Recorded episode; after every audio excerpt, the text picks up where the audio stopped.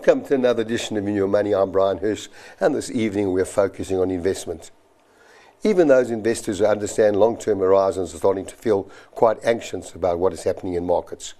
Equity markets ended last week on a distinctly sour note, with on news alone, Friday was down 2.7 and a further drop today.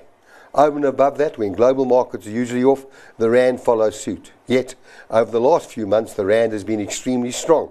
That also did not very last long, with the rand dropping almost 8% in less than seven trading days. And joining this evening is David Shapiro, Chief Global Equity Strategist at Sasfin Wealth. David, good evening to you. And nice to have you on the side of the table, David, because you're normally on this side of the table. But David, viewers have heard when I've said, if you're confused, you're thinking straight, because I don't think anyone can make head or tails of what's happening at the moment. And put some context to this. I, you know, Brian, if we go back November, December, and I'm talking about the Fed, the Federal Reserve, Jay Powell, who's the uh, chairman of the Fed, um, at that stage he had said that we are not going to raise interest rates until we have stability in the uh, employment market. And still, we get all those people who were unemployed during the pandemic back to work. That was the message we had. And we had built in around about maybe a half to three quarters of a percent rise this year as we came out the pandemic and the government started to withdraw their stimulus programs. You know, that was a global trend. So think about that. That's three or four months ago. All of a sudden now, um, Powell is now talking about two and a half to three percent interest rate hikes. So from 0.5 to three and a half, and now he's going and front loading and almost in a panic so when you say, listen, I'm confused, of course you have the right to be because the message that we got in November, December has been, eh, you know, has done a complete pivot. He's done 180 degrees turnaround. So we're all struggling to understand what we do from now on. You know, where do we go to from here? So I think it's a very confusing situation. All of it has to do with inflation, and of course the, the Ukraine war didn't help as well. So I think um, we're battling our way through through things at the moment. So as as you say, if people feel confused, you're not alone. You're in good company. Yeah. And David, you know, when you think about investors, I mean, you know, we talk about long term. Mm. Everyone's got a different time horizon mm. of long term. How do you see things developing over the next two to three years? And what is your understanding of long term? Long term is long term. long term is not tomorrow. You know, I think I think I think most of the investors we meet, they say yes, we're long term. We're long term until the market cracks, like yesterday or the day before. Uh, then suddenly they're not so long term. But you, it's like a business, Brian. When you start a business, you don't make profits the first year. It takes a long time to build up the critical mass that you need to build an understanding. So that is that's long term. I normally take anywhere from four, five, six years.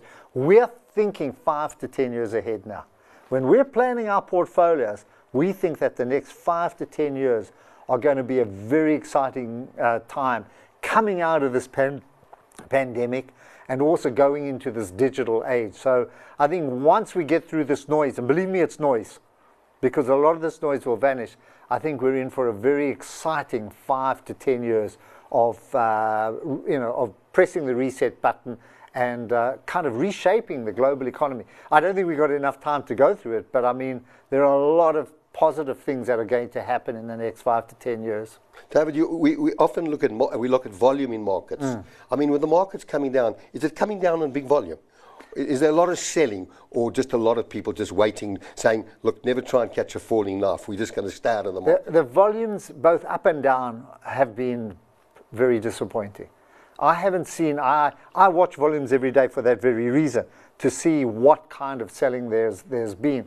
And normally I look at, uh, you know, for for example, today Absa was the biggest trader. Why Absa? Well, you know, Barclays uh, sold out of their stake in Absa, so there's still a bit of trading taking around that book build and that because. Uh, there was there was a book build, so a lot of institutions must have bought shares and have been trading there.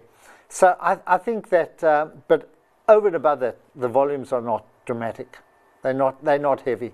So it's more a markdown. You know, it's it's very easy to to fall off. It's very hard to fall up. You know what I mean? So when markets go down, they come down at a more dramatic pace than they, than they go up.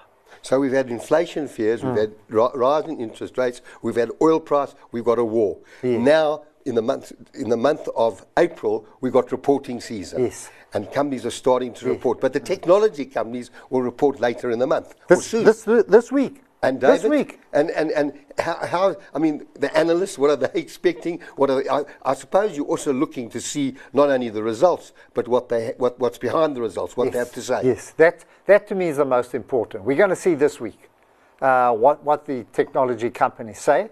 It's going to be an important portent of what happens ahead. Uh, the cynics will say, well, this has already happened, you know, we're going into tougher times. But I think it's going to be very important. And I think we're expecting good numbers. Um, I don't think people are in the mood to buy, but I think it is going to at least form some kind of strong foundation if the results are good. So, uh, uh, very, I think there, there are 30 big companies in the US that are going to report Uh, that we know. I mean, there are a lot more, but 30 of the big companies that we know will be reporting within the next few days. But, but, but results are very important. David, you've commented on the on a lot of the hmm. negatives that are weighing against our market. Can you see anything else on the on the horizon that we may not not you know we talk about the black swans, Yeah, yeah. but I mean I tell you what the best news is. The best news is everybody's negative. So you can't find a bull. That means whoever wanted to be out is out. so as soon as the news changes, and as soon as we get a little bit of good news, I think things will start to improve. And I, personally, I think we're coming to peak inflation. I think we're very close to it. And I think the kind of activity we're seeing now is the kind of desperate type of activity. It normally spells, in this case, the nadir, the, the bottom of the market, not the top of the market. So I think, I think, I think we're close to it. So I'm not, I'm not in panic state, you know, not at all. And thank goodness we've got a few holidays that we don't have to look at the market, you know, we can just wait. well, we in South. Africa don't look at Yeah, the markets, but the global market is slow. Yeah. But David, we, we talk about the way up in the market. You had COVID for the Mm. two mm, previous years. Mm. Now you've got the war. Mm. W- what is more significant on the markets? Is it the war or inflation or, or, or Well, the only thing the war has done is it's, uh, it's affected commodity prices. And it wouldn't have been that bad if Europe wasn't so dependent on Russian oil and Russian gas. And that's, that's been the very, you know, that's been the difficulty. And I think that if, uh, if Europe had, had, you know, was less reliant, I, I don't think the impact would have been anywhere close to as bad as it is at the moment. Yes, um, you know, there's palladium prices everybody talks about, and they talk about um, um, the wheat prices, and, and particularly for some of the emerging countries, you know, I think for, for them it's going to be a little worse. But, but by and large, Russia's a small economy, and Ukraine's a very small economy. So, I, it, you know, those two companies, countries didn't really topple, weren't going to really topple uh, global growth.